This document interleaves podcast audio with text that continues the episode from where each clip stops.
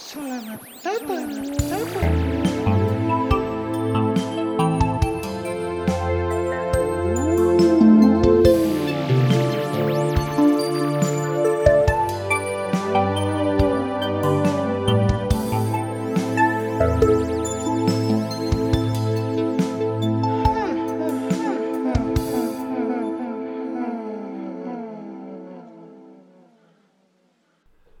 Oke, kembali lagi di podcast Jongkok Astral episode kelima bersama gue Dimas Bernamastio. Gue Andika Dimas Anjas Moro Siregar. Ya, dan kali ini kita akan membahas satu topik yang cukup menyenangkan Penting. ya dan penting sekali ya. Ya, jadi sebelum gua mulai, gue mau cerita dulu nih tentang kehidupan masa lalu gua. Jadi waktu gue SMP itu, gua ada di sekolah yang cukup rusuh lah, bisa dibilang sih SMP isinya anak brengsek gitu. Suzuran ya. Iya, lumayan kayak Crow Zero gitu Iya, yang ke kerjanya berantem apa segala macam.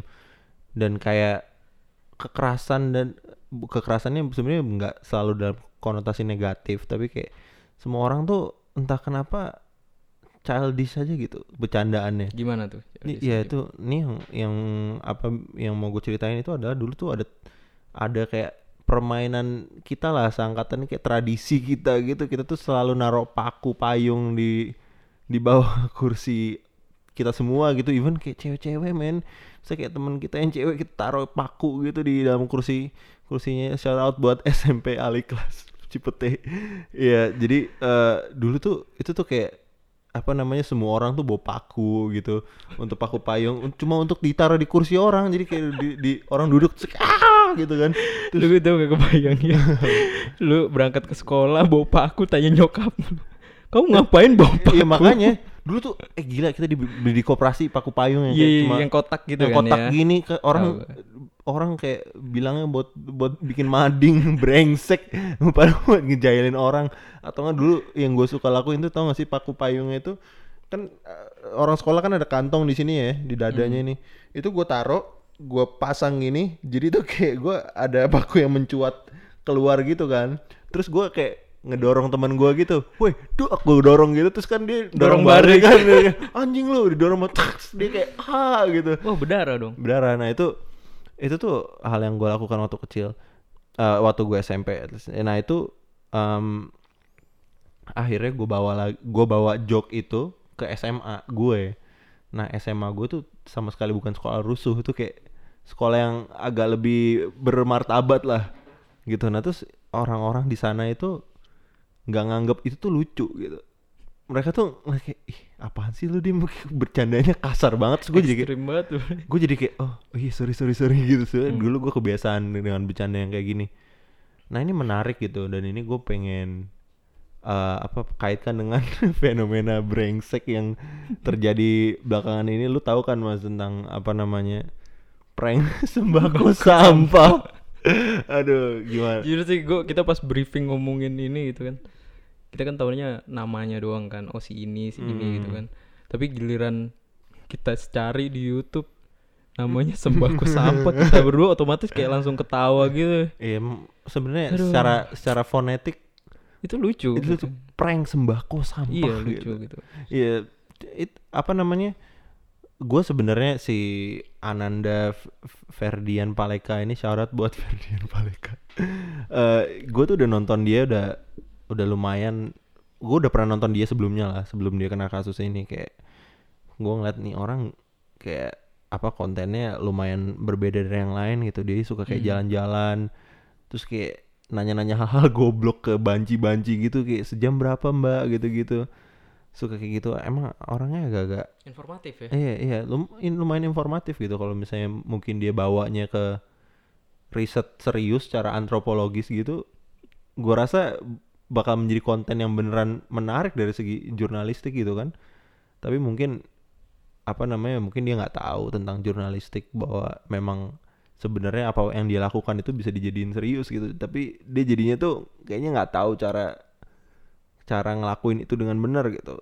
Terus kayak apa namanya ya akhirnya dia jadi ngelakuin itulah. Maksudnya menurut lu gimana mas? Pendapat lu tentang prank itu Iya sebenarnya pas gua pertama kali lihat itu kan dari berita lah di Instagram kan tentang ada anak muda yang wajahnya tuh fami- familiar banget buat gue gitu. tipikal Sunda banget ya mukanya kayaknya gue pernah lihat dia juga sama deh di Iya. konten YouTube-nya dia gitu kan ya terus pas gue nonton nih orang ngasih ngasih sembako katanya gitu ke ke waria kan transpuan terus pas gue tahu isinya sampah gue bilang ini orang kepikiran apa gitu ya? Gue jujur ketawa sih.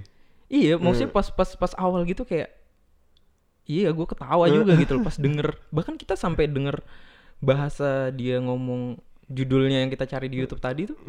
Itu aja kayak kita masih ketawa gitu. Tapi satu sisi juga gue sadar bahwa itu tuh menyakiti perasaan banyak orang gitu loh. Beberapa orang yang terlibat gitu. Gue nggak ngomong yang kayak yang nonton ikut marah gitu. Tapi lebih kayak yang ya transpuannya itu gitu terus anak-anak yang dikasih kan ada ya terakhir ya kalau Iya, nggak salah iya, anak iya. kecil kasih wah bangsat sampah Iya, gitu iya, kan makanya. Sian banget gitu kan. Dan tapi gimana ya Dim ya? Karena di satu sisi menurut lu prank, jokes gitu ya. Mm-mm. Itu tuh kapan sih Dim? Itu jadi nggak lucu gitu. Kalau konteksnya ngomongin si prank sembako sampah ini gitu. Iya, maksudnya kita kan sebenarnya kalau kita ngeliat prank secara luas ya, itu kan sebenarnya prank tuh jenisnya banyak lah gitu. Ada prank yang sebenarnya lebih harmless lagi dari itu. Contohnya kayak misalnya em, kayak ng- ngelemparin balon isi air ke muka orang, gua nggak tahu. Hmm. Misalnya kayak gitu atau kayak apa namanya eh nyubit orang gitu tiba-tiba atau ngagetin oh ngagetin yang lebih umum ngagetin kayak orang di terus kayak wah gitu habis dia kaget gitu kan. Itu kan juga termasuk prank tapi kayak eh, respon publik mengenai hal itu tuh nggak ada yang mengecam gitu kan. Jadi sebenarnya yang di sini kita mau coba gali gitu kan kita bisa tahu nih gin- mana prank yang lucu mana prank itu nggak lucu dan apa yang membuat prank itu menjadi lucu atau nggak lucu gitu kan. Nah tapi sebelum kita ke sana gue pengen mencoba membedah dulu dari segi sebenarnya humor tuh apa? Kayak apa yang membuat sesuatu tuh lucu atau enggak gitu? Dan kenapa humor itu menjadi lucu gitu? Menurut lu kenapa sesuatu narasi atau saat suatu event gitu itu menjadi lucu? Menurut lu tuh kenapa? Kalau buat gue pribadi sesuatu tuh lucu karena kalau bahasa gue tuh adalah patahannya gitu loh. Dim. Jadi Hmm, hmm, hmm. kita tuh udah punya gambaran gitu, kita udah punya skema tentang sesuatu gitu kan. Tapi tiba-tiba kayak teman kita tuh bilang kayak apa lo waktu itu yang kemarin lu bilang yang si Gofar Hilman bilang Iya. yang di episode uh, lalu gue sempat Empat ngomong Go Gofar Hilman tuh pernah ngomong itil hansip iya gitu kan sebenarnya itu bukan sesuatu yang tidak ada gitu bukan yang abstrak gitu tapi unthinkable gitu loh. Iya iya buat iya. realita kita gitu. Dan tiba-tiba itu di- digaungkan di konteks sedang bercanda gitu kan. Itu jadi kayak patahan gitu. Makanya jadi setiap eh, buat gua gitu jokes itu sesuatu yang selalu patah gitu dengan realitas gitu loh. Iya, realitas kita seperti sehari-hari gitu yang yang mungkin ada atau nggak ada gitu. Kadang kan ada juga yang kayak eh, jokes-jokes yang absurd gitu. Tapi lu masih bisa ketawa gitu loh Iya benar-benar. Dan itu sebenarnya em, hal yang lu barusan bilang tuh sebenarnya udah sering dikemukakan beberapa filsuf-filsuf eh, apa dahulu gitu. Kayak Schopenhauer pernah pernah ngomong tentang ini namanya tuh sebenarnya incongruity theory gitu. Itu bagaimana humor itu menjadi memiliki apa namanya nilai value kelucuannya itu karena gapnya antara ide dan realita gitu Hmm. dan itu apa namanya ya misalnya kayak lu bayangin eh, mukanya Dimas gitu Terus kayak lu bayangin muka gue jadi badut atau misalnya muka gue jadi muka kecoa gitu jadi kayak apel gitu iya jadi kayak ya apa Mengkilat. gitu misalnya kayak nanas durian atau apa kayak hal-hal an- lain aneh Hmm. lainnya gitu itu bisa menjadi menjadi lucu tuh sebenarnya seolah-olah tuh ada elemen yang mengejek realita kita gitu. Iya kan? Jadinya tuh kita ada trigger sehingga kita tuh ketawa gitu. Kita kayak mem- sebenarnya yang gua rasa ya ini dari pikiran gue sendiri kayak yang gua rasa yang kita ketawain itu sebenarnya kayak realita kita gitu. Iya kan? Hmm. maksudnya kayak apa yang kita ketawain tuh sebenarnya apa namanya perbedaan antara ide dan realita. Terus habis kita ketawain realita kita apa namanya what if kalau misalnya realita kita seperti itu gitu kan? What if kalau Dimas mukanya kayak cowok? Itu yang kita ketawain sebenarnya terkadang. Tapi kalau misalnya kita eh, apa namanya lebih spesifik lagi kalau misalnya kita ngelihat pranknya si Ferdian ini sebenarnya itu juga udah eh, beberapa filsuf tuh udah apa namanya udah sempat mengemukakan gitu. Kayak eh, Plato tuh sempat pernah bilang namanya superiority theory gitu. Superiority theory itu salah satu teori humor philosophy of humor yang paling common itu di mana sebenarnya eh, terkadang tuh kayak prank terus eh, apa namanya mischievous behavior gitu kayak ja- eh, tindakan jahil gitu. Itu tuh ada secara psikologis tuh kita itu mengetawakan eh, mereka yang lebih inferior dari kita gitu. Hmm. Nah ini kan sebenarnya kalau apa kita aja tuh mungkin biar biar jelas orang yang ngedengar kita apa aja sih dim yang kita tertawakan dari orang yang lebih inferior dari kita gitu Mm, jadi sebenarnya tuh seb- eh, kita tuh dengan prank itu kita membuat nasib si objeknya itu lebih eh, apa unfortunate dari kita gitu. Hmm. Misalnya lu lu kas kayak tadi misalnya prank gua kayak gua kasih dia paku di pantatnya gitu. Akhirnya dia ngerasain sakit sehingga kayak nasib dia lebih unfortunate dari gua. Kayak itu si Ferdian. Gua jujur gue benci banget sama prank lu Ferdian tapi gua masih ketawa sampai sekarang lu brengseknya gila sih. Kayak apa namanya em, Iya si eh, Waria itu lebih inferior eh, lebih inferior karena memang gua ngeliat dari nggak tahu ini judgement gua gua gua, gua rasa lu Hmm. setuju juga bahwa Ferdian ini kayaknya memang punya sentimen tersendiri terhadap Waria ya iya kayaknya kita nonton tadi videonya juga emang dari awal dia udah punya narasi tentang bagaimana waria itu tidak mematuhi apa pe- peraturan pemerintah iya ya gitu. peraturan pemerintah gitu-gitu kan tapi apakah itu menjustifikasi lu buat menjadikan seseorang itu bahan tawaan gitu loh? Iya, kita tentu aja kita pasti berdua setuju kalau itu sama sekali bukan jadi bahan justifikasi. Karena gua ngeliat kayak video-videonya dia sebelumnya tuh juga memang objeknya kalau nggak waria pelacur waria pelacur gitu kayak kaum kaum pekerja seks jalanan gitu loh. Iya itu uh, cocok dengan apa ada superiority theory di mana dia itu mengang apa find laughter karena Hmm. dia merasa dirinya superior dibandingkan objek uh, apa pranknya dia itu gitu Nah, tapi kalau dengan teori tersebut gitu ya Dim ya, gue jadi keinget gitu kan salah satu paper gue itu kan waktu itu bikin soal bullying gitu kan, Eh, korban-korbannya gitu. Mhm. Terus dari variabel itu tuh gue banyak ngobrol sama orang, banyak minta isi kuesioner gitu. gitu. Tapi ternyata pas gue temuin gitu ya, kebanyakan orang ini tuh mensalahartikan gitu loh. Di satu sisi orang ini bilang bahwa dirinya pernah jadi korban perundungan gitu kan. Hmm. Tapi di sisi lain pas gue dengar ceritanya itu tuh ternyata oh temennya tuh bercanda gitu loh. Kayak misal dia ngatain eh, apa yang yang dia dia lakuin kebiasaannya dia gitu. Heeh, kebiasaan ya, bukan bukan kekurangan. Gue bilang kebiasaan behaviornya dia gitu. Mhm. Misalnya tukang tidur gitu kan lu dicengin terus di Iya, heeh. ceng-cengin oh tukang tidur lu gini begadang mulu gini kan. Tapi sebenarnya ada orang yang merasa kondisi seperti itu itu tuh bukan bagian dari bullying gitu. Mhm. Nah, terus gue jadi refleksi lagi gitu. Ketika misalkan ada kondisi di mana kayak yang lu bilang tadi gitu, orang yang inferior gitu di hadapan kita dan kita coba buat bikin jokes dari situ gitu. Gue pas pertama denger idenya tuh gue bisa tertawa gitu.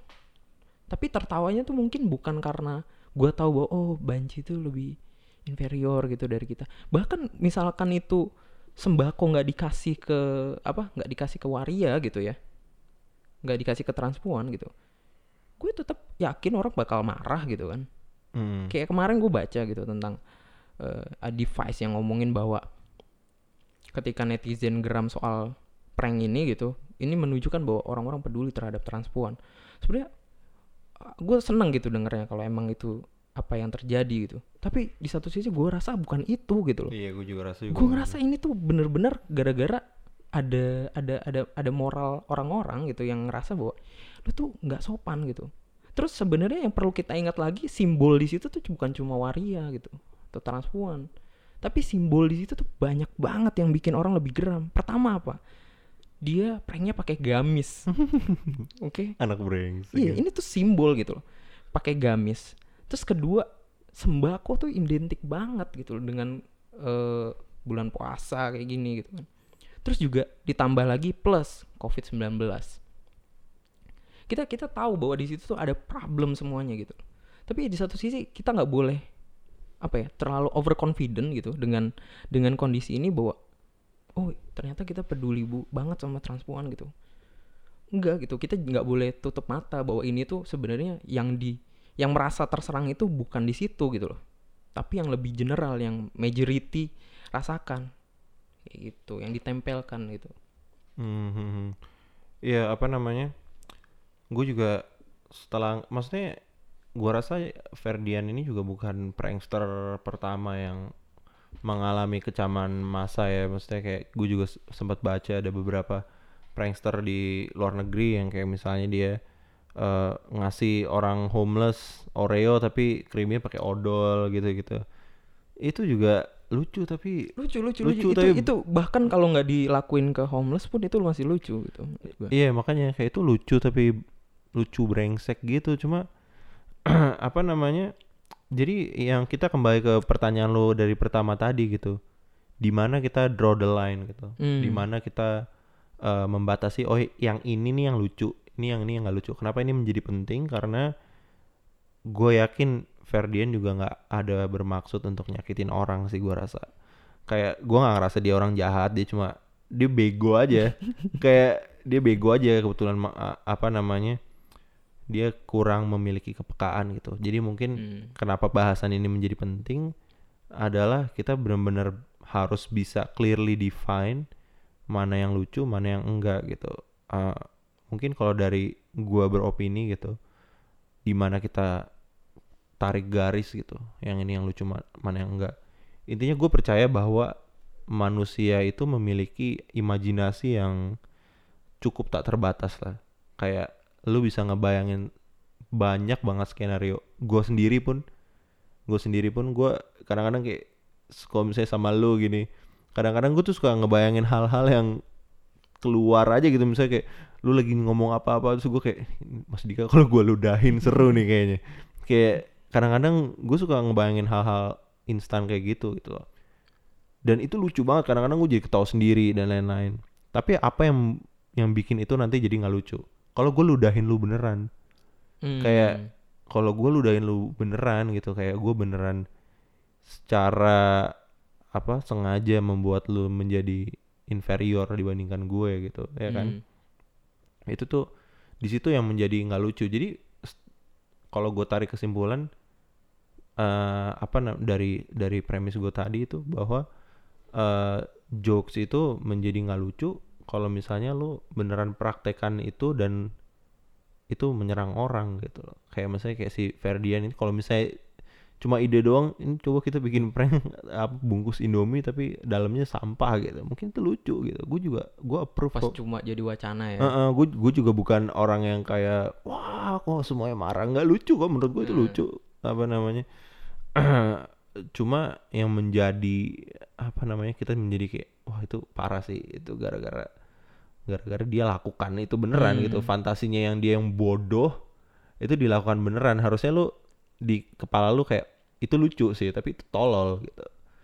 Nah itu jadi itu menurut gue sih bordernya itu di situ gitu loh. Hmm. kalau menurut lu gimana kalau menurut gua balik ke ini dulu nih eh, ke soal prank gitu kan. Menurut gua beberapa prank tuh gua harap lu setuju bahwa ada prank yang lucu gitu loh dim. Iya, jadi nggak semua prank itu nggak lucu gitu. Eh jadi gini prank itu biasanya dibuat tuh ketika orang tuh punya ekspektasi terhadap suatu hal gitu kalau menurut gue ya. Jadi lu punya ekspektasi terhadap suatu hal dan orang tuh coba memberi ekspektasi tersebut gitu mengisi eks- ekspektasi tersebut. Kayak misalkan prank gold digger ya Mm. kan cewek-cewek. Iya iya iya. Ya nah dari situ kan ada ada ekspektasi dari objeknya gitu loh. Ya kan? Hmm. orang ini gitu yang mau di prank cewek ini gitu kan. Dari situ eh, orang yang ngeprank itu harus tahu apa yang diinginkan orang ini gitu. Yang diinginkan orang ini apa? Oh iya itu materi gitu kan. Mobil mewah gitu misalkan kan. Pacar yang keren gitu kan. Mm. akhirnya coba dikasih coba dikasih coba dikasih terus dipatahin gitu. Mhm. Nah, jadi gue bertanya lagi gitu. Dari dari prank gold digger tuh gue bertanya, ini lucu nggak sih gitu? Mm. Atau ini cuma pengen muasin apa ya? Denial kita soal real gitu loh, soal dunia kita gitu loh. Kayak, oh iya emang cewek-cewek yang matre itu iya iya nggak seharusnya digini. Padahal kan, come on man, be real man. Kenapa dia nggak mau? Kenapa dia menolak orang cowok yang ganteng, yang punya mobil? Mhm.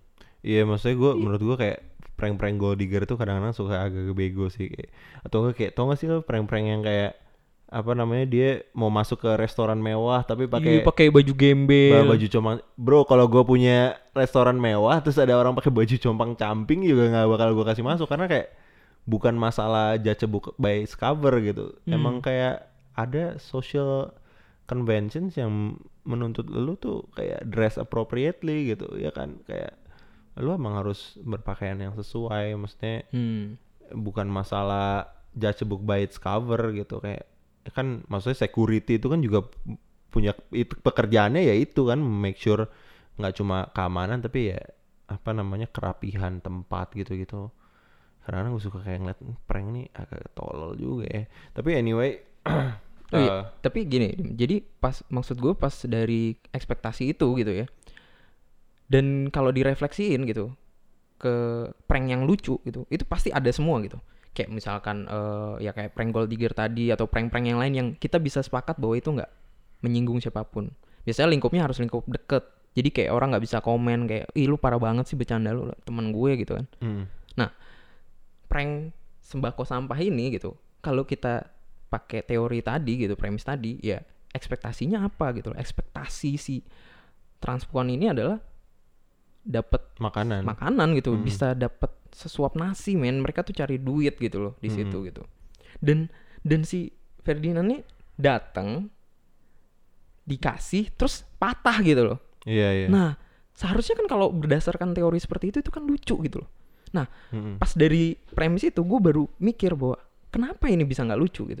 Hmm, apakah ada batasannya seberapa orang berekspektasi terhadap hal tersebut suatu hal gitu ya substain terus eh, hal tersebut gitu itu nggak boleh dijadiin candaan.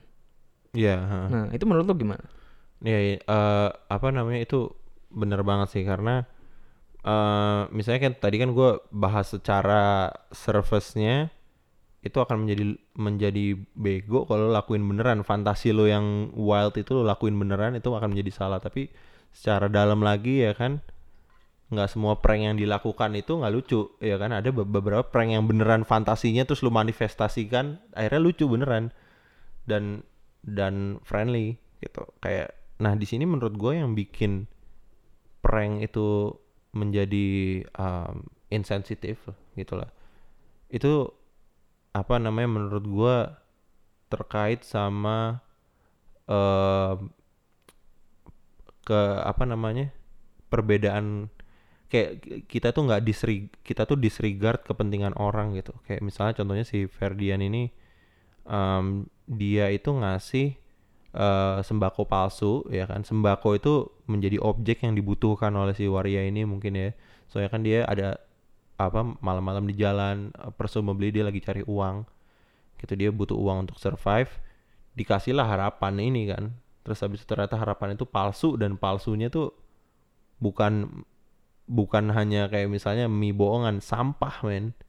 Kayak hal yang sangat eh, nggak ada nilainya gitu maksudnya. Nah itu nah itu yang menjadi menjadi nggak sensitif gitu karena kita menyerang apa namanya hal yang sebenarnya dibutuhkan at- ya atau hal yang menjadi sensitif bagi si waria itu. Hmm. yang menjadi sensitif adalah itu eh, apa namanya status ekonomi atau lain-lain. Kalau misalnya kita gua ambil contoh lain gitu misalnya lu ngatain orang tua orang gitu kan.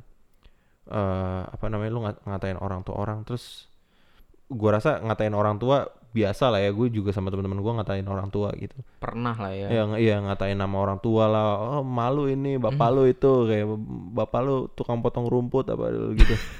Iya, dulu jadi tau gak sih kayak gila.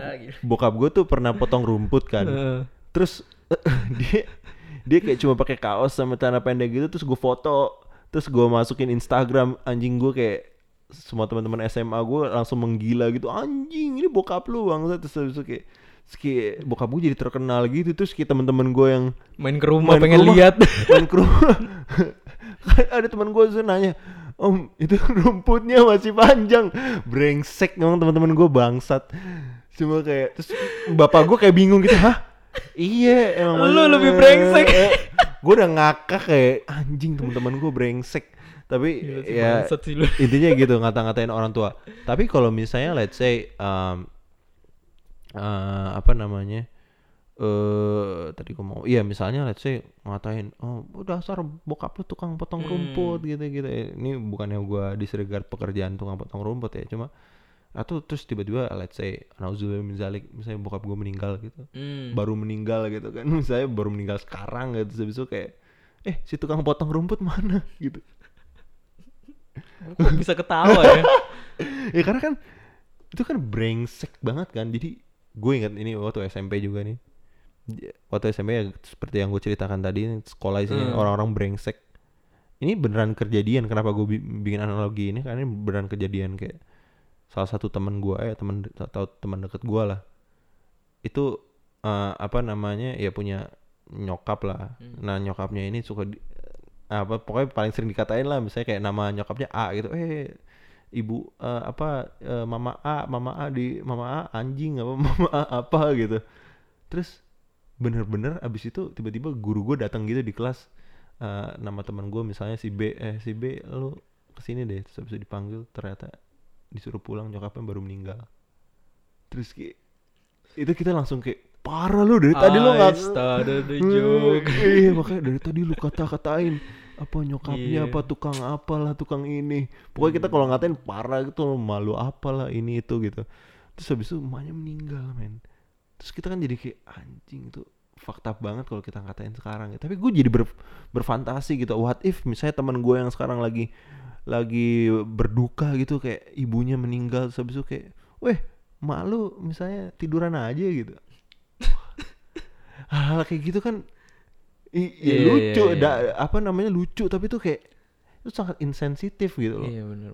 nah itu tuh yang di situ kita bisa lihat kesamaannya gitu sama pranknya si Ferdian itu adalah kita tuh tidak peka sama suasana satu suasana hati dan kepentingan menurut gua ya kan Hmm. apa namanya uh, apa suasana hatinya Orang yang kita prank orang- gitu. eh, eh, misalnya kayak bagaimana suasana hati si waria itu terhadap ekonominya dia apakah dia sedang Hmm. mengalami depresi eh, karena ekonominya dia gitu Mm-mm. kalau iya itu menjadi nggak lucu gitu kayak sama aja kayak bagaimana suasana hati teman gua itu sama nyokapnya yang baru meninggal ya obviously dia bersedih dan kalau lu ngatain nyokapnya pas pas di waktu itu itu menjadi nggak lucu gitu. Jadi menurut gua ya sama aja kayak ya eh contohnya hal-hal yang paling common deh kayak body shaming misalnya.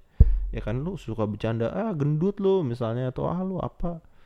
Ah, jelek atau apa. Tapi mungkin ada beberapa orang yang kayak secara suasana hati dia biasa aja.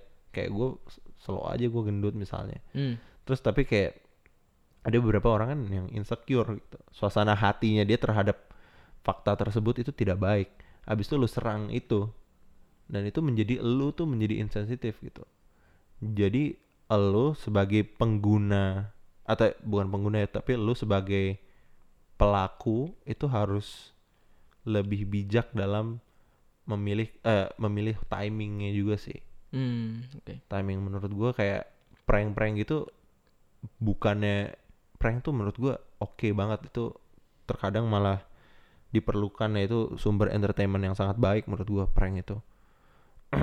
Dan terkadang malah bikin friendship ya kan? Prank tuh malah bi- malah bikin lo deket sama orang gitu gara-gara itu kan. Jadi kayak simbol keinformalan gitulah nah itu gue jadi kehilangan train of thought gue Nah, jadi kalau dari pernyataan lu barusan gitu Dim ya. Berarti kita tuh sebagai prankster gitu ya atau orang yang jahil gitu. iya. Jadi gimana tuh cara kita biar bisa tahu eh seseorang tuh sedang tidak mood gitu loh dengan suatu topik jokes yang kita lemparkan gitu atau yang kita kondisikan. Karena di satu sisi juga gue merasa bahwa candaan itu nggak mengenal gitu loh. Banyak sekali candaan yang nggak mengenal kondisi setiap orang gitu. Kayak misalkan ngomongin soal jomblo gitu kan kayak Raditya Dika suka banget Hmm, ngomongin hmm. jomblo gitu mungkin kayak buat banyak orang tuh bisa ketawa gitu tapi gimana kalau orang yang benar-benar main miris, hidupnya ah. adalah untuk mencari pasangan hidup gitu loh. Mhm. kayak gitu gimana gitu kalau menurut gue sih di sini adalah bagian trikinya dalam lo eh, apa namanya bikin prank atau bikin jokes yang ditujukan ke orang gitu. Menurut gue dalam segala kondisi itu lo hanya mem- memiliki sign-sign yang terbatas aja gitu. Lu nggak bisa bener-bener tahu suasana hati dia gimana, lu nggak nggak bakal pernah bisa bener-bener tahu 100% eh, bagaimana pandangan dia terhadap situasi tertentu. Hmm. Itu tuh nggak pernah lu bisa tahu. Lu cuma bisa dapat sign-sign tertentu. Misalnya, let's say um, waktu kita mau ngerekam video ini, eh apa ya podcast ini, kita lagi dalam era uh, COVID-19 ya kan, di mana semua orang lagi apa namanya eh ngerasain ya financial crisis gitu. Terus let's say lu ngejoke kayak misalnya apa kayak dasar miskin lo gitu atau apa.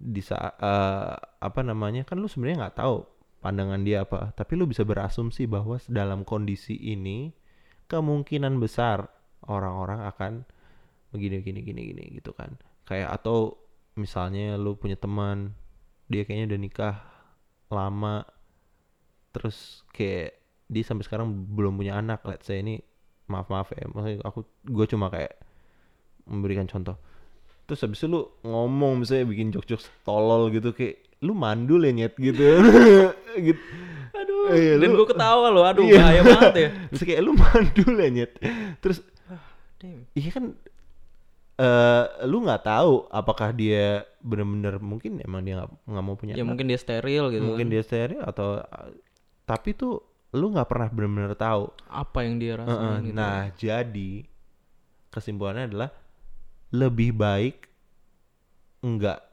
lebih baik jangan ngejok. jangan ngejokes menurut gua ya lebih baik jangan ngejokes it Kalau lu nggak tahu bener apa yang lu omongin gitu. Eh, ya. kalau lu nggak tahu bener situasi dia kayak gimana. Misalnya kayak kalau lu lu nggak tahu bener kayak kenapa misalnya teman lu nggak punya anak atau segala macam mending lu jangan jangan ngejokes itu. Eh I mean terserah lo. Cuma kalau misalnya lu mau ngejokes jangan berharap Hmm. apa-apa. Maksudnya kayak ber- lu lu harus be ready untuk kalau misalnya dia marah gitu. Gue kan salah satu orang yang juga cukup ber- apa ya gue kalau bercanda ya cukup brengsek lah gitu gue itu setiap bercandaan gue yang brengsek gue dalam hati ya gue si gue siap terhadap nih orang marah sama gue gitu. Ya itu dia. Eh, tapi ya gue sebisa mungkin mencoba membaca lah misalnya kalau nih orang lagi kayaknya suasananya lagi nggak bagus nggak bagus oh gue bisa minta maaf gitu. Ya walaupun lebih sering gue kayak ah bodo amat lah tai gitu. Tapi intinya kayak gitu sih. Nah. Tapi eh ngomongin prank lagi nih, Dim. Hmm. Jadi sebenarnya kan kalau tadi kita udah tahu bahwa ada prank gold digger sometimes itu nggak lucu kan. Mm-mm. Nah, menurut gua prank itu tuh sebenarnya eh bukan semata-mata kayak oh gara-gara si Ferdinand nih kayaknya kita nggak boleh ngeprank lah apalah gitu kan. Mhm. Itu banyak banget gitu gue denger netizen ngomong gitu. Cuma menurut gua nggak nggak gitu juga gitu loh. Bahwa prank ini ya kayak lu bilang tadi itu akses lu buat mengkritisi sesuatu tuh besar banget gitu loh. Kayak misalkan ada komedian tuh yang gua tahu yang main bor yang jadi borat. Hmm. Siapa namanya dia lupa gua. Sasha Baron Cohen Iya. Menurut gua dia itu salah satu komedian yang susah banget jokes yang berat men dia tuh lu kalau kalau denger jokes dia tuh dark banget dia ada satu acara TV yang dia itu interview para politikus orang-orang intelektual. Tapi gayanya dia tuh kayak gaya gaya gaya ghetto gitu men. Mhm. tapi sama mungkin gua nggak bisa langsung ketawa gitu. Tapi pas gue denger cara dia ngejokes di situ gitu itu banyak banget yang nggak tersi apa yang yang dia pelan pelan dia utarain ke dia ke ke lawan bicaranya gitu loh. Akhirnya apa yang dia dapat dari prank itu? Pertama mungkin dia bakal nyebelin di situ kayak ini orang nggak lucu gitu. Tapi dia bilang bahwa at least kita jadi tahu situasi society kita hari ini gitu loh Mhm. kayak dia ada kalau nggak salah dia nyanyi di mana gitu kalau nggak salah gue lupa banget tempatnya dia pidato ngomongin soal tentara di Irak Mhm. itu tuh kayak dia ngejokes dia ngelakuin itu kayak ngejokes dan pidato dan orang-orang di situ itu tuh membanggakan hal tersebut. Karena kan notabene kayak lu bangga banget sih sama ngebunuh orang di Irak gitu Mhm. itu tuh terekspos di muka-muka para penonton di situ. Dan kalau nggak ada dia gitu kita tuh nggak tahu betapa chauvinisme banget gitu loh orang Amerika terhadap invasi ke Irak gitu. Jadi satu sisi kita dari kondi apa pranknya Ferdinand ini kita tahu gitu bahwa oh ternyata banyak orang gitu yang geram ketika ada kayak gini gitu. Banyak orang si Ferdinand pun bisa bisa nunjukin bahwa itu kan itu sebenarnya ada kritik sosialnya juga gitu loh Dim. bahwa nih orang ini tuh butuh sembako loh makanya dia bisa marah ketika gue prank kayak gini Mhm. dulu nah abis gue lagi nyari pranknya si Ferdinand nih kemarin dim nyokap gue cerita ada prank yang lebih lucu apaan pembagian sembako dari pemerintah itu kan udah dikasih tuh berapa gitu Hmm. kan terus yang dapat kalau nggak salah nyokap gue bilang sih di Medan ya itu cuma dapat dua bungkus Indomie itu prank yang sangat wow gitu skala besar men Iya emang. kenapa orang nggak bisa geram nggak ada orang yang bilang wah lempar saja ke laut Iya. biar dimakan Dimakan hiu." ikan hiu Jadi brengsek. MLI brengsek Iya, juga iya. sih itu. Nah, dari situ tuh sebenarnya bahkan dari zaman Adam Hawa juga Tuhan tuh udah ngeprank kita men gitu loh. Mm-mm. Kita tuh udah di prank dikasih tahu ada buah jangan diambil gitu Iya, kan. iya. Terus ya tau lah dia dia bermain apa prankster tuh bermain dengan apa yang diinginkan oleh subjeknya itu gitu kan. Terus dipatahin gitu loh Hmm. dia tahu oh lu lu mereka tuh curious orangnya gitu ada mau tuh curious nih gua kasih tahu nih gitu. tapi intinya mungkin memang pranksternya pengen ngirim Adam Hawa ke bumi gitu. Cuma caranya aja biar lebih lucu gitu kan. Jadi Tuhan lucu lucu. Ya maksudnya kita kita pun lahir di dunia juga nggak tahu ya. Iya ini. tragedi lah. Iya emang. yang udah jadi komedi. Iya itu yang tadi lu bilang. Gua rasa eh, memang humor itu memiliki aspek seni di mana dia itu eh, apa namanya bisa digunakan untuk berbagai hal gitu. Selain cuma sekedar entertainment gitu kan seni itu kan hal yang profound dan besar gitu.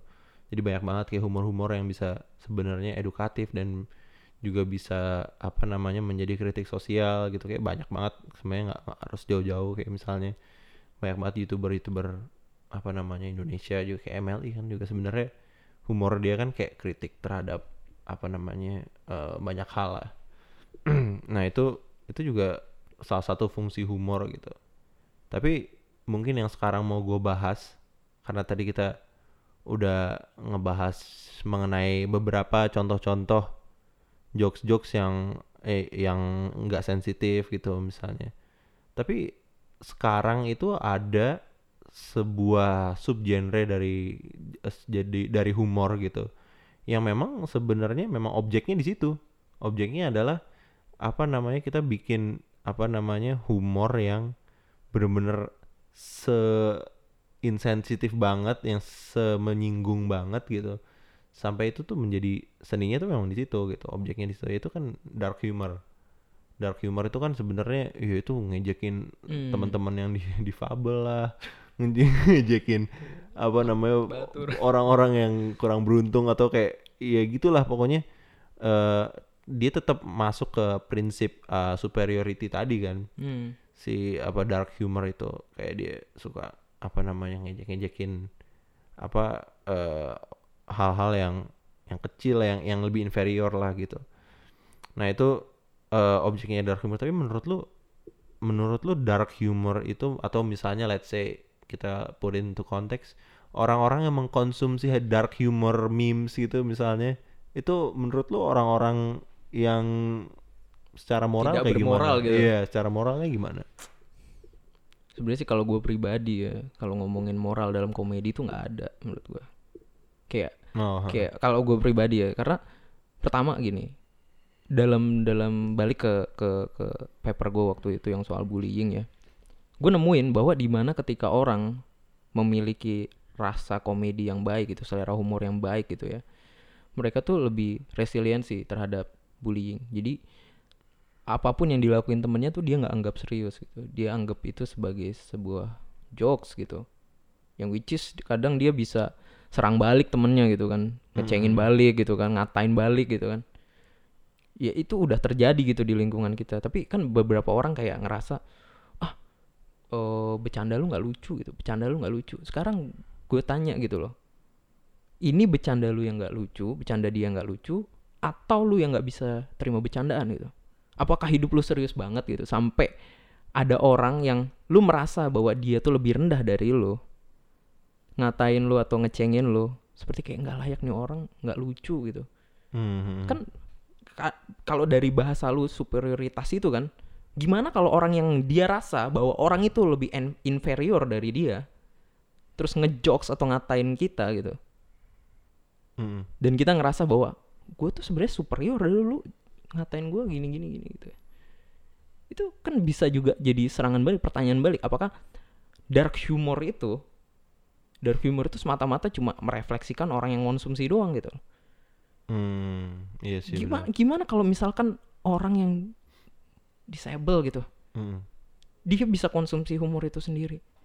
Gue pernah lihat ada orang stand up comedian dia eh gue lupa dia nggak kayak punya dia ngejekin dirinya Iya, sendiri gitu ya dia dia kalau nggak salah kakinya diamputasi atau gimana gitu dia ngejokes tentang itu dan apakah Hmm. jokes itu punya dia doang apakah cuma orang yang inferior seperti dia yang punya jokes itu dia bilang enggak juga gitu. Hmm. makanya gue bilang kalau dark humor gue tertawa dengan dark humor ya it's a jokes itu lucu gitu karena Hmm. gue percaya bahwa dark humor itu kan nyentuh ras juga kan ya nggak cuma Iya, ha. Nah, jadi ketika lu bisa tertawa di situ gitu. Perpecahan atau political identitas itu lebih susah masuknya gitu. benar-benar. Iya nggak sih? Hmm, itu gue setuju banget. Karena ya sebenarnya eh sejujurnya kayak dari dari pandangan gue pribadi terhadap dark humor, eh, dark humor itu hal yang baik, namun kayak memang ada ada beberapa batasan yang gua yang gua coba garisin sih. Kenapa dark dark humor itu menurut gue baik? Karena pertama, ya contohnya let's say kita ambil contoh eh, banyak dark humor tentang ras gitu lah, ya kan? eh itu kan sebenarnya ya sara kan itu hal yang sangat eh, apa insensitif gitu kalau lu ngomongin itu di publik. Tapi itu sebenarnya bagusnya adalah em, segala hal-hal yang uh anjing segala hal-hal yang sara gitu, segala hal-hal yang quote and quote tabu yang sebenarnya eh, itu ofensif dan lain-lain. Itu tuh semuanya dirangkul, itu semuanya diambil, diraup, ditaruh di satu ruang lingkup yang bernama lelucon. Dan kita make sure segala ide-ide tentang sara, tentang hal-hal yang jelek dah, sega, se- eh, apa namanya em, pandangan tentang kaum kaum tertentu, kaum kaum yang kurang beruntung, kaum kaum difabel dan lain-lain. Itu tuh kita ambil semuanya dan kita taruh di satu kotak yang bernama hu- humor gitu.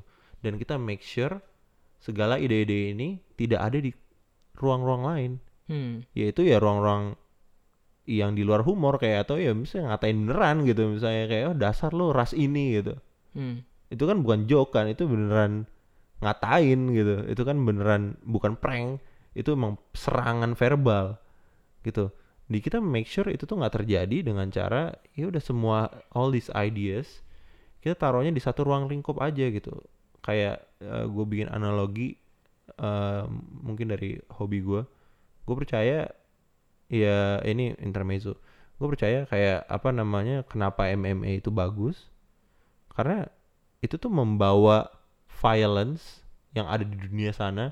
Kita taruh kita konten di satu kandang jadi sehingga gue sih percaya di ke depan hari violence itu cuma ada di olahraga nggak ada di tempat lain mungkin kita akan bahas itu ntar di eh, kesempatan lain kali. Cuma intinya bagusnya dark humor bagi gua adalah nge-contain hal-hal yang seharusnya nggak ada di luar itu. Jadi lebih baik daripada kita pusing-pusingin tentang perbedaan kita gitu, jadi kita ketawain aja. Iya. Ya kan kita jadi bahan ketawaan aja. Itu bagusnya dark humor. Nah, namun ada beberapa hal yang menurut gua kita harus perhatikan di dark humor. Yaitu adalah eh, em, apa namanya? beberapa orang itu mungkin eh, kurang eh, kurang bisa adaptif dengan menerima eh, dark humor gitu. Terutama untuk orang-orang yang secara spesifik di dalam eh, j- apa narasi jokes itu tuh menyangkut dia gitu. Dia yang Hmm. bersangkutan gitu. Mungkin tadi lu bilang ada beberapa stand up komedian yang misalnya oh dia eh, apa namanya tuna eh, netra. Misalnya dia tuna netra terus dia bikin joke-joke tentang tuna netra gitu. Even Stevie Wonder kan suka Iya, suka ngejok ngejokes tentang dia tentang dia buta itu. kan. Kayak dia suka suka bilang dia bisa ngelihat ini apa segala macam. Lucu banget gitu. Tapi apakah semua orang kayak Stevie Wonder gitu? Hmm. ada beberapa orang yang beneran sedih karena dia tunanetra men. Mungkin Stevie Wonder udah udah mencapai fase di mana dia udah benar-benar bisa bersyukur dengan segala yang dia miliki. Tapi ada orang yang nggak ada di fase itu gitu. Dan ketika jokes ini nyampe ke orang seperti itu itu akan memperburuk keadaan mental dia menurut gua.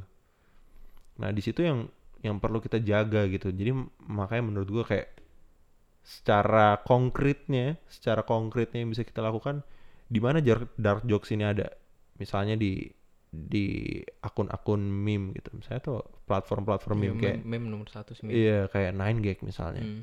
itu harus bener-bener ada di section tersendiri namanya dark humor dan harus ada warningnya paling enggak gitu paling enggak kita bikin warning eh, untuk orang-orang yang gampang tersinggung tolong Hmm. jangan ini for your own safety kan? Soalnya gitu.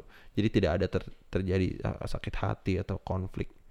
Sebagai macamnya. Tapi selain itu menurut gua dark humor is okay. Dan gue setuju dengan dengan pertanyaan pernyataan lo tadi gitu. Kayak dark humor tuh harusnya dilihat dari dua sisi. Dengan nggak cuma orang yang melontarkan jokesnya doang. Cuma kayak ya siapa tahu lu nya aja kali yang baperan. Iya, yang baperan atau tapi kaku banget. kontennya sendiri kalau kalau gue tuh punya istilahnya gini jadi menertawakannya tuh kontennya bukan menertawakan subjeknya gitu kayak siapa Yes, gitu ya kan? benar benar benar. Jadi kan memang kontennya itu kan dibuat sedemikian rupa gitu buat bikin tertawa gitu. Kalau nggak lucu ya ya emang nggak lucu gitu channel. Kayak Fer Ferdinand kayak menurut gue tuh kayak awalnya lucu tapi pas gue lihat sampai akhir kayak judulnya sih gue ketawa pas baca baca judulnya di YouTube. Mhm, iya. tapi pas sampai akhir kayak ya nggak lucu gitu. Iya iya emang. Ya su- sudah gitu loh menurut gue sudah gitu. Tapi memang ada yang kita tidak peka juga gitu loh di situ. Ya itu tadi gitu bahwa ini tuh ada masa ada ada kayak tadi nih kayak contoh lu yang ayah lu seorang tukang kebun. Lu tukang potong rumput. tukang potong rumput. Sebenarnya kan apa sih yang lucu di situ gitu? Berarti kan ada sosial ekonomi status ada profesi gitu iya kan. Ap- kenapa kita bisa tertawa kalau ayahnya seorang tukang potong rumput? Kenapa kita bisa tertawa? Kita nggak tertawa ketika bokapnya Elon Musk gitu atau Bill Gates? Mm. Itu kan pertanyaan yang gue sampai sekarang juga jokes itu nggak sesederhana kayak semua orang di sekitar lu tertawa terus lu ngerasa bahwa itu lucu gitu. Enggak. It's more than that gitu loh menurut Hmm. gue ya. Iya, iya gue setuju banget sih. Nah sekarang mungkin em, tadi kita udah bener-bener ngebahas mengenai jokes tapi dari mungkin sudut pandangnya itu orang pertama gitu. Jadi dari orang yang yang menciptakan jokesnya, Mm. dari orang-orang yang eh, apa namanya melontarkan dan bagaimana eh, caranya melontarkan jokes dengan baik. Tapi sekarang mungkin kita ambil sudut pandangnya dari penerimanya gitu Mm. bagaimana cara kita menyikapi gitu menyikapi jokes-jokes ini atau prank-prank ini. Kan kayak mungkin udah ada beberapa lah eh, youtuber lain yang ngebahas mengenai ya seharusnya kita menyikapi Ferdian Paleka ini gimana gitu. Ya bener gue setuju eh apa namanya instead of kita kayak bikin video-video reaction ya kan ini jangan di jangan dikasih panggung ya kan kita Iya, jangan bener. ya kalau misalnya lu nggak suka ya kita jangan berikan mereka panggung gitu karena dengan kayak gini tuh nama dia akan lebih besar dan lain-lain. Jadi tuh kayak itu menurut gue cara merespon eh, apa namanya jokes yang menurut lu kayak inappropriate ya jangan lu gedein. Gitu kayak apa namanya lebih baik ya lu di lu report lu apa dan lain-lain. Tapi dari selain apa namanya itu kan dari cara ininya kan dari cara secara digital kita ngapain. Cuma kayak dari secara batin gitu menyikapi jokes itu menurut gua apa namanya lu harus bener-bener take your time untuk bener-bener apa kasih tahu di dalam di- diri lo ini semua itu not real. Lu tahu eh kenyataannya seperti apa gitu. Makanya jujur lu mau katain keluarga gua kayak apa misalnya kayak oh apa nyokap lu ini apa nyokap lu tukang copet atau apa?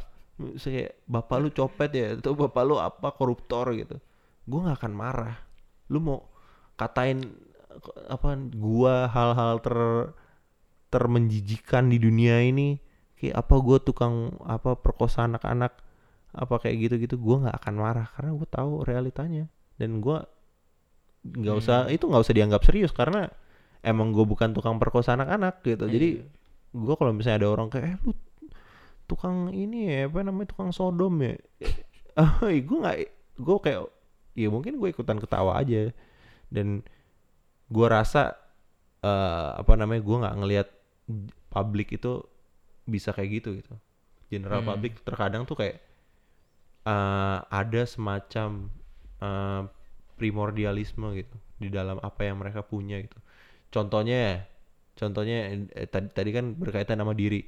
Contohnya ngatain agama orang.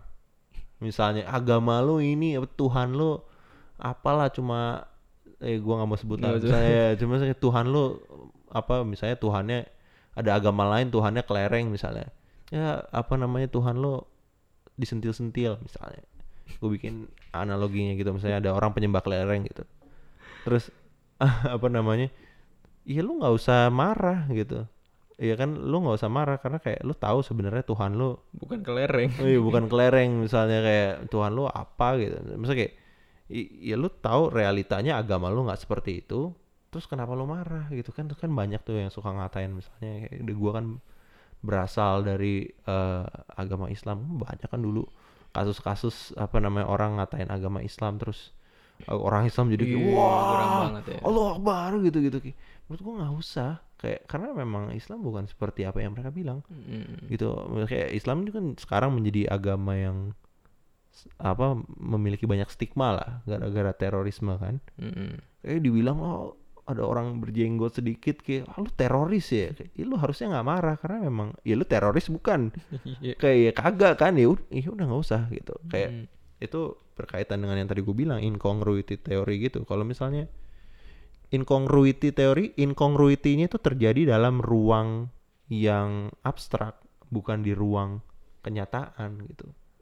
Jadi kalau lu tahu memang ruang kenyataannya tidak seperti itu harusnya lu nggak tersinggung. Jadi mungkin poin gue adalah di sini sebagai penerima jokes lu harus sebenarnya bukan sabar tapi lu harus bener-bener mikir ini semua nggak real man bisa bales Iya atau lu atau lu bisa balas kayak misalnya ya pokoknya jangan satire gitu-gitu loh kayak kayak apa menurut gua komedi itu juga skill kan pastinya di iya benar-benar kayak lu nggak nggak ada ilmunya iya kan kayak lu nggak mau bercanda sedikit pun dengan orang lain itu sebenarnya lu udah ngerasa diri lu superior gitu Hmm, hmm, hmm. itu itu menurut gua apa bedanya lu sama Ferdinand gitu. Mm-mm. lu nggak mau diri lu disentuh lu nggak mau diri lu dikritik gitu kan itu Mm. Pertanyaannya makanya balik lagi kayak yang tadi lu bilang tadi dim. Gitu. Kenapa mereka nggak merasa diri mereka itu tidak boleh dipatahkan gitu loh tidak boleh diplesetin gitu loh identitas mereka? Hmm. apa alasannya gitu? Ya ya itu dia. Bisa jadi mereka ternyata lebih ngerasa superior daripada kita gitu. Iya. Iya, sebenarnya segala hal tentang humor ini menarik banget sih. Kayak gue juga memiliki pengalaman ya banyak lah maksudnya kayak gue sering lu bercanda. pasti sering di ngambekin orang sih. Ih gue gue pernah lah maksudnya kayak bikin jokes yang orang-orang jadi malah dia nangis atau ataupun dia ketawa gitu. Jadi akhirnya gue belajar ada beberapa reaksi yang berbeda dari jokes gue akhirnya gue bisa menyimpulkan hal-hal yang gue bilang barusan.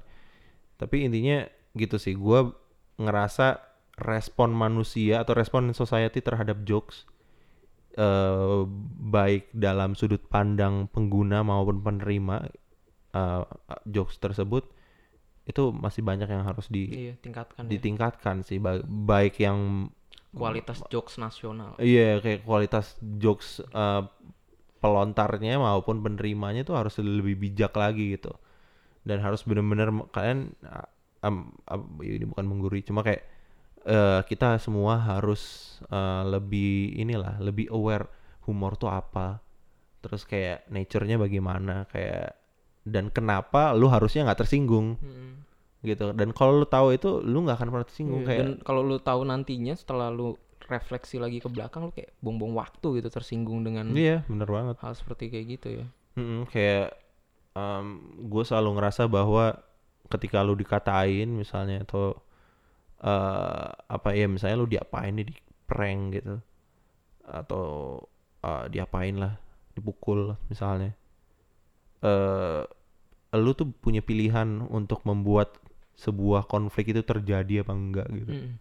kayak banyak banget tau gak sih kayak eh iya di agama kayak ataupun di di household suka diajarin. Kalau kayak kalau ada orang yang menginjak-injakkan harga diri kamu kamu harus jangan terima Iya. gitu kan jujur gua ya kalau misalnya lu mau apa namanya mau ngapain gue deh kayak lu mau lempar gua tai gitu gua nggak akan nggak akan balas gitu paling gue Ya gue bales sih. oh iya lu balas ya maksudnya gue kalau misalnya gue lempar tai terus habis itu gue pukul dia misalnya terus dia pukul gue balik akhirnya konflik tuh terjadi gitu Mm. kayak gue eh nggak tahu ini pandangan gue ya kayak misalnya eh ada orang bunuh keluarga gue gitu misalnya nyokap gue dibunuh gue nggak akan bunuh nyokap lu juga karena kalau enggak jadinya nanti oke dia bunuh nyokap gue gue bunuh nyokap dia terus dia bunuh bokap gue gue bunuh bokap dia semuanya mati anjing nah itu dia itu itu akan menjadi kayak cycle Lingkaran setan. Iya, iya kayak akan menjadi siklus gitu. Itu sama aja kayak joke, sama aja kayak peperangan, sama aja dengan ya kok kita bisa tarik lagi secara luas gitu. Nah itu eh, mengenai respon terhadap joke. Tapi Andai perang itu sesederhana jokes gitu ya. Mungkin Hitler bisa terima jokes, nggak bisa Iya. terima jokes jadi kayak ribut sama Uni Soviet kayak gitu-gitu iya makanya itu yang bikin Hitler nggak lucu tuh karena fantasi dia itu dilakukan beneran kayak gitu. Tai gue kesel banget sama orang Yahudi gitu. Pengen gue bakar nih, lu dibakar beneran. Yahudi ya. dibakar beneran itu tuh yang bikin nggak lucu ya maksudnya ya apa namanya itu tadi kayak orang-orang Yahudi itu nggak ada yang mau dibakar gitu. Iya kan kayak Siapa juga yang mau dibakar? iya maksudnya sama aja kayak waria-waria itu nggak ada yang mau makan sampah. Siapa juga yang mau makan Hmm. sampah. Makanya Hitler tuh nggak lucu gitu loh. Nah itu Hmm.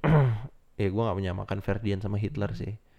Cuma ya intinya gitu gue sih Berharap. berharap. Gini, biasa. Ya kita sih berharap buat negara ini ya. Eh, eh, pokoknya intinya em, sama juga eh, untuk hukuman Oh iya. bagi orang-orang kayak gitu kalau misalnya dengan cuma sekedar jokes-jokesan doang menurut gua nggak ada gunanya Dimasukin tong Iya. sampah, dicukurin. itu kayak ya itu tadi yang kayak gue bilang itu lu kayak lu ngebal ngebales api sama api gitu kayak lu bales prank dengan prank itu kan dibales lagi kan kayak tapi bohong. Masih polisinya brengsek juga polisinya anjing. Terus kayak apa namanya itu nggak akan membuat dia belajar sih menurut gua. Kayak justru caranya misalnya ada orang yang benar-benar jahat gitu jokesnya jahat bengis nggak jelas gitu kayak si Ferdian. Kayak lu harusnya eh, apa namanya ngajarin dia dengan cara kindness. Kayak Hmm. lu tunjukin apa namanya ngejokes yang bener atau kayak kasih sayang yang bener ke manusia lain tuh kayak apa Asik. dengan jangan lu ngajarin dia apa lu mau dia baik tapi lu ngajarin dia dengan cara dia gitu Punishment. punishmentnya dengan dengan Biasa. caranya dia sendiri gitu dia ng- ngasih sampah ke orang lain terus lu Nah, kasih sampah ke dia Makanya sebenarnya orang tuh nggak sadar kalau mereka tuh menikmati prank itu gitu. loh. Iya dan akhirnya Dasar, dasar. sampai mereka menemukan bahwa mereka melakukan prank itu juga gitu Iya. polisi Enak kan ngeprank orang masuk tong sampah kan? iya enak enak men Makanya jadi nggak perlu bingung si Ferdinand itu menikmati atau enggak ya dia lucu ngerasa lucu kali kan Iya dan gue rasa dia sangat berhasil untuk kayak membuat orang-orang itu menjadi lebih kejam dari dia gitu. Kayak iya apa namanya eh, orang-orang yang di lapas juga Hmm. melakukan hal-hal yang lebih kejam dari si Ferdian. si netizen-netizen memiliki pikiran-pikiran yang lebih kejam dari Ferdian gitu-gitu. Itu dia sudah sangat berhasil dan akhirnya tuh lucunya yang paling brengsek jadi bukan dia gitu jadi malah jadi kita semua gitu itulah pentingnya tadi gue bilang kayak pentingnya merespon Hmm. lelucon dengan baik gitu itu it's just joke kayak ya apa sih ya kalau misalnya gue yang jadi misalnya eh hukum apa namanya penegak hukum gitu apa yang gue lakukan ke Ferdian ya sekedar edukasi menurut gue sih Iya. Gue setuju sih sama Emily bahwa take down dia punya channel tuh kayak udah cukup lah gitu. Iya benar. Kayak eh, itu yang penting ya udah itu kan yang di take down adalah voice-nya dia dan- Hmm. karena dia nggak menggunakan voice-nya dia dengan baik. Terus diedukasi aja kita kan punya banyak institusi-institusi edukasi gitu ya nggak di penjara bakal bikin dia tambah bego sih menurut gua. Bayangin orang di penjara di prank sama dia. Iya di prank terus ya diandain dia tambah stres, tambah stres, tambah bego. Terus Tambah aneh pranknya. tambah aneh lagi pranknya terus kayak nanti prank yang di, ada di penjara dia balas dendam dia bawa ke dunia luar gitu nggak akan nggak nggak ada gunanya gitu Ngepranknya dibalik jadinya. Jadi bukan eh, sembako sampah tapi sampah tapi ternyata sembako gitu. itu menarik. wah itu menarik banget sih tapi kalau tadi kan harapan lu. Nih gue juga mau bilang harapan gue gitu. ini ini bang Jadi ini. harapan gue sebenarnya adalah kita bisa tertawa dengan pranknya si Ferdian Ferdian suatu hari nanti di mana transpuan udah tidak dilihat sebagai minoritas orang yang terpinggirkan marginal gitu. Dan ekonominya mereka juga udah bukan ekonomi yang susah gitu loh. Mm, mm, mm. jadi kan dengan begitu kita tuh nggak bakal bisa kayak ih parah lu bercandain orang kayak Mm, gini dia kan cari duit doang. Nah bayangin kalau kita bisa tertawa dengan prank Ferdinand di mana society itu it's better for them gitu mm, mm, mm. Thanks Ferdinand. Yoi, buat para para benches benches semangat ya. Semangat semangat semangat. Ya mungkin untuk episode kali ini kita akhiri dulu. Oh ya dim. Eh, kita harus kasih tahu kenapa kita di sini nih di gue juga nggak tahu. Nggak tahu sih sebenarnya karena studio kita lagi kotor guys. Jadi ya kita pindah Hmm, ke pindah ke sini. dapur. Tapi kalau kalian ada masukan tentang ih nggak enak backgroundnya gitu. Ya please silakan komen eh, komen di bawah sini. Dan jangan lupa juga kalau misalnya kalian sudah mendengarkan sampai sini selamat ya. Berarti anda orang-orang terpilih. Tapi intinya em, apa namanya? ada intinya nih. Intinya ya gue cuma mau bilang ini aja sih. Subscribe. Oh iya gue juga Oh ya eh, subscribe follow kita di eh, Spotify dan di Instagram. Terus eh, nyalain notification di gue nggak nggak pernah nyangka gue akan ngomong, ngomong ini. seperti ini. Anjing gue tuh dulu paling nggak suka main jadi kayak apaan sih? Apaan sih youtuber anjing? Please subscribe karena subscribe itu gratis. Iya iya. Aduh tapi akhirnya sekarang gue yang ngomong gini anjing. Gue kayak tai nih corona. Tapi ya guys. Subscribe channel gue aduh gue gak mau. Udah deh. Oke udah